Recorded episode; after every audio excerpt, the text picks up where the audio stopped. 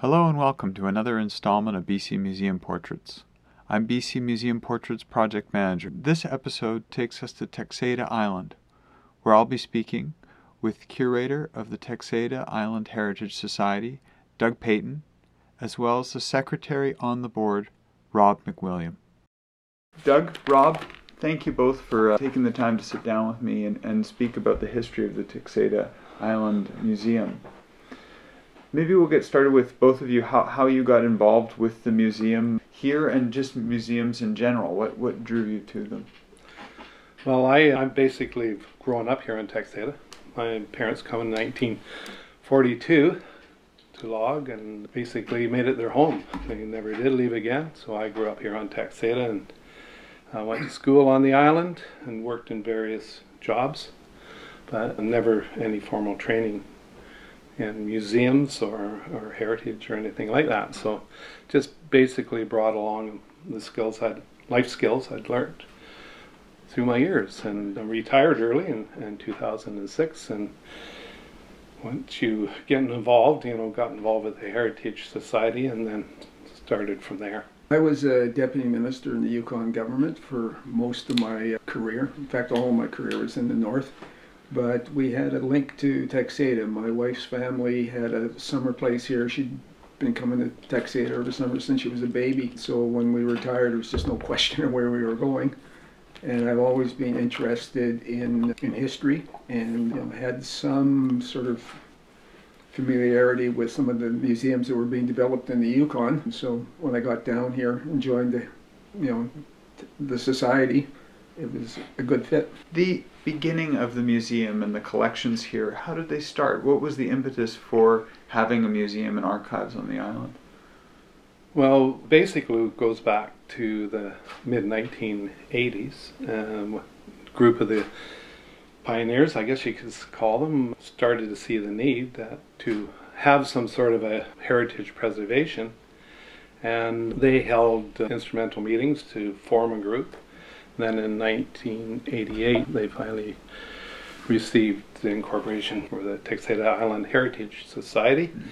with the um, future thought of having a museum. They basically started out a lady by the name of Nan Johnson, who also grew up here on Texada. She had kept just oodles of paper clippings and, and different documents that she had gathered over the years, enough to fill two filing cabinets. And through those years, those filing cabinets had been shuffled around and ended up in one of the quarry's warehouses and you it's starting to get dusty and all that kind of good stuff. And they decided, you know, it's time that we started doing something like that.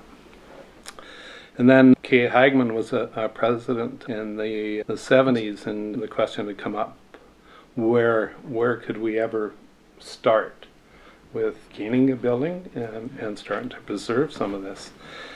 And uh, by 2002, the question had come up, and in Blubber Bay, there had become vacant one of the townhouses that was there. Mm. Of course, Blubber Bay was built in the early 1900s, but it was one of the buildings that at that time the manager, Ted Thompson of the Blubber Bay Quarry, offered what people have known as being the Thacker House mm. as to the Heritage Society to use as a museum. So then I believe Rob was involved, or others were involved in getting a grant to help um, bring the building into shape to house the museum. Otherwise, it was a great facility. It was right there by where people were parked waiting for ferries. I got a lot of walk-in traffic, but it was too small. We couldn't display a fraction of our acquisitions. They opened in 2002. And then we also established an outdoor display of equipment, logging equipment, and that. That is still at Blubber Bay, but we plan on moving that in right next door. And then in 2007, after I retired there in 2006, the Blubber Bay Quarry was celebrating 100 years of continuous mining which was only one of six in Canada, hmm. could claim that as being continuously mining for over a hundred years. So we all chipped in and had a Blubber Bay Day then. As we went along again, we were starting to outgrow Blubber Bay, and we approached the school district, and they had downsized, closed the elementary wing down, and shuffled everything over to the main school. And our president at that time was Ken Barton, and he and a group of us approached the school district and were able to procure this building to use as a museum. Uh-huh. We got lots and lots of room. They're solely supporting us. We do things with the, the school population, like, you know, history in the school program. Plus, you know, there's things like the, the new school that we developed in here, incorporated that with the children. We try and pass on information about the island they live on. Hmm. Clarence Wood started a program whereas he worked with the school kids and started a, a legacy learning program. And this was in the field and in the museum. Hmm. So they were able to take the bus out and, and tour a lot of the sites and learn about their island. Hmm. Just not the fact that it is home, but there is an awful lot of history here. Hmm. The the collections development was it something that went in stops and starts, or would you say it's something that's been consistently building over time? It's been building over time, but once we did find a home, it opened up more because people, okay, now they got a home, it's going to be established, we will donate. So, yeah, the donations um, flooded in. With that new site and the the awareness that you had the capacity, were there items that came into the collection that surprised you? Stuff that you, you hadn't thought about in terms of the history of Texada? Well, I think there's always surprises. A lot of the mining artifacts, and um, I think a lot has in time disappeared, but we're finding it slowly trickling in. The two eagles that you see in the back room there, Mm. you know, they just come to us this this last year, and they both died in a in a, a clutch down at Blubber Bay, and they fell to earth and died, Mm. and the manager had them. Uh, stuffed. And then after he passed away, his son donated them to the museum. So once we had the permitting in place, I mean, that's been a nice addition uh, to be able to have. What are some histories that you know of but want to reflect more in, in the Texada Islands collection? Well, we definitely want to address the First Nations, you know, display. And once again, we have a new room that we're going to open up, and we hope to be able to have more information to. It's pass something on. that we're very conscious that we need to work with uh, Sliammon. You know, we want to make sure that we're reflecting the First Nation history, but in a way which is appropriate. So there's a lot of work to be done there, but it is an area that we do want to spend more time on. You in walking through this this museum, there's this section where you're it's a demonstration model you can walk into of, of the mines on the island. How do you go about building uh, exhibits for this museum? Well, that particular one and, that, it's we basically have a design team, which are made up of Laurie Pureart, Dave and Brenda Rary, and myself. We get together, and especially with the Little Billy Mine, it was really quite easy because we were lucky enough to be able to go into the mine. We took pictures, and then just went from there. Once we do get an idea, a design, or in place, then we bring it me as a curator to the board, and then we go for funding. And it's yeah, well, like I said with the little Billy, we sent Laurie down to Victoria to the Royal Museum, and they showed him how to to do the background work on that, Mm. and it's proven really, really well. What are some exhibitions that you have in mind for the future that you're thinking of? We are planning on having that outdoor display moved in once again over to the open area here. So that we'll bring that back home again. And this display here, once again, in, within that first room, is going to open up a whole new venue for us because we hope to have flora fauna, First Nations, possibly a hotel lo- lobby. Hmm. We have a picture of one of the hotels on the island here, and we hope to be able to display that. The whiskey still will be moved into there. Small vignettes and all that kind of displays. We got plans on doing. And we got time. We got the uh, material here stuffed away in different places that we work on what we call Texada time. Whereas it happens when it happens, right? But with a meticulousness, I mean, there's a there's a attention to detail in these. the really- Little Billy really Mine impressive. took us two years to do that. Yeah, yeah.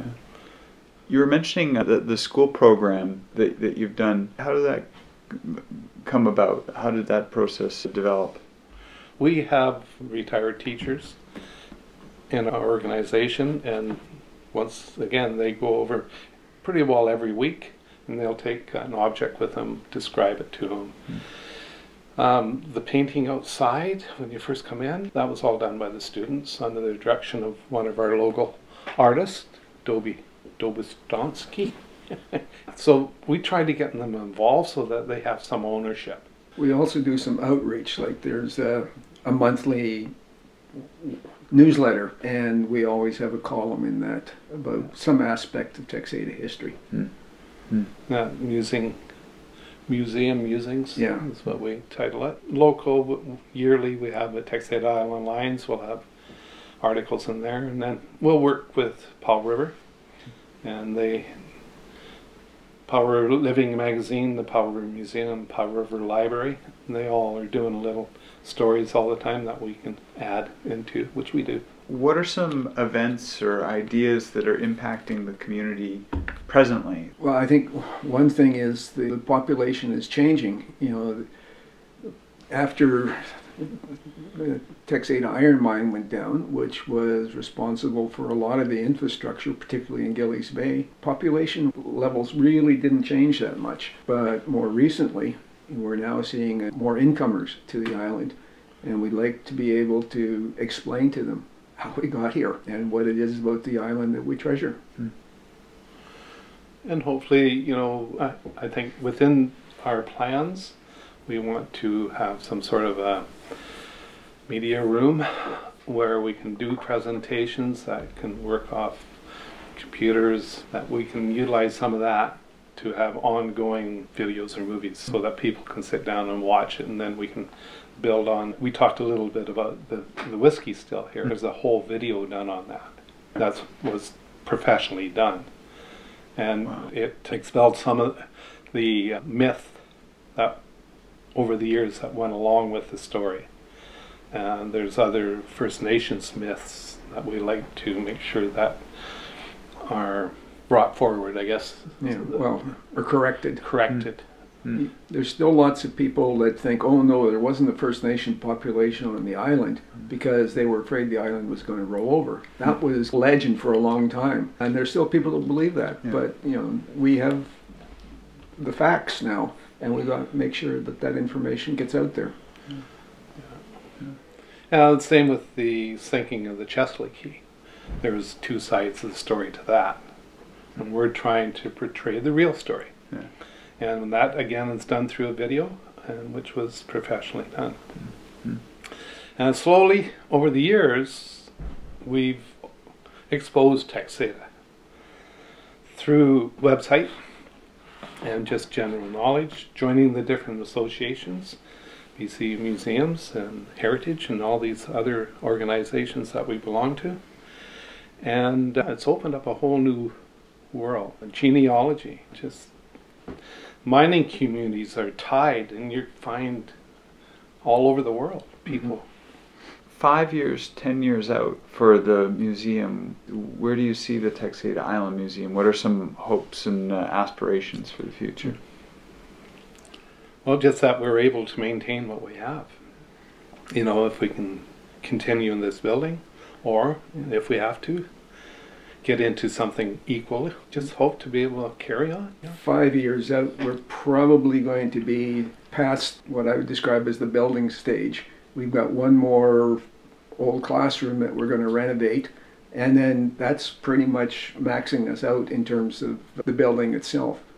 Um, we've got stuff that we know that we still need to do, like we have a facade on the building that we want to carry on, you know, and complete that. Doug talked about moving the, the heavy equipment down here so we can better display that. So five years out, we should be through most of that.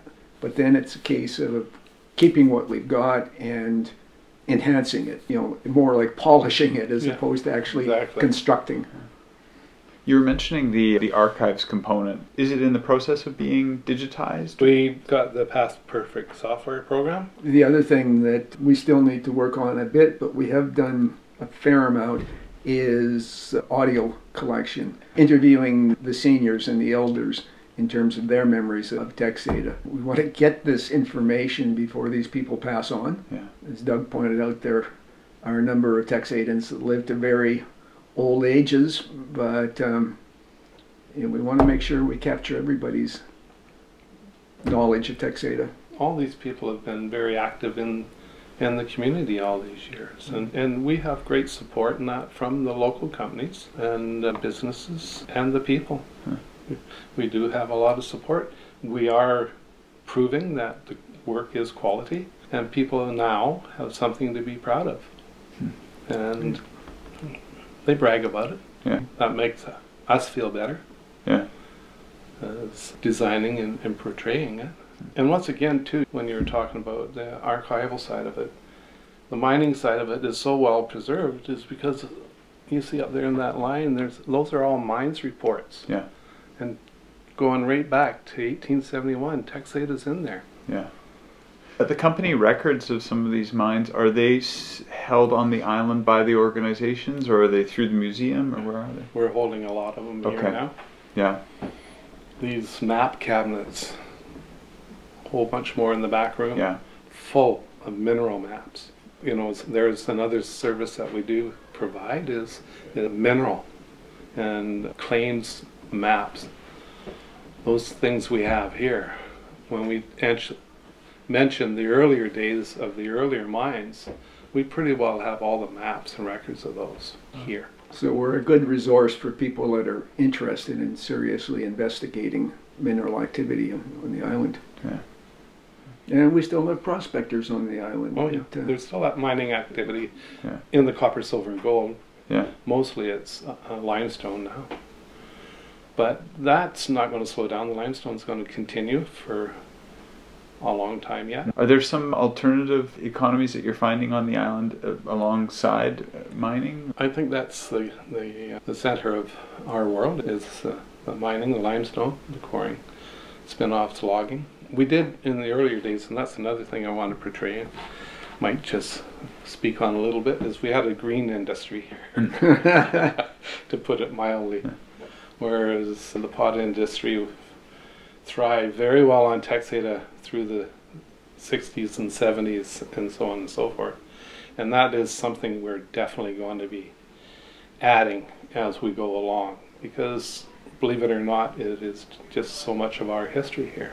And we think it definitely needs to be shown. That's kind of Texada's history has been things like the the, the whiskey still. We've got this this part of our history that we don't want to hide it. Yeah. You know, it's there. Well, Doug, Rob, thank you very much for sitting down with me and, and talking about the museum.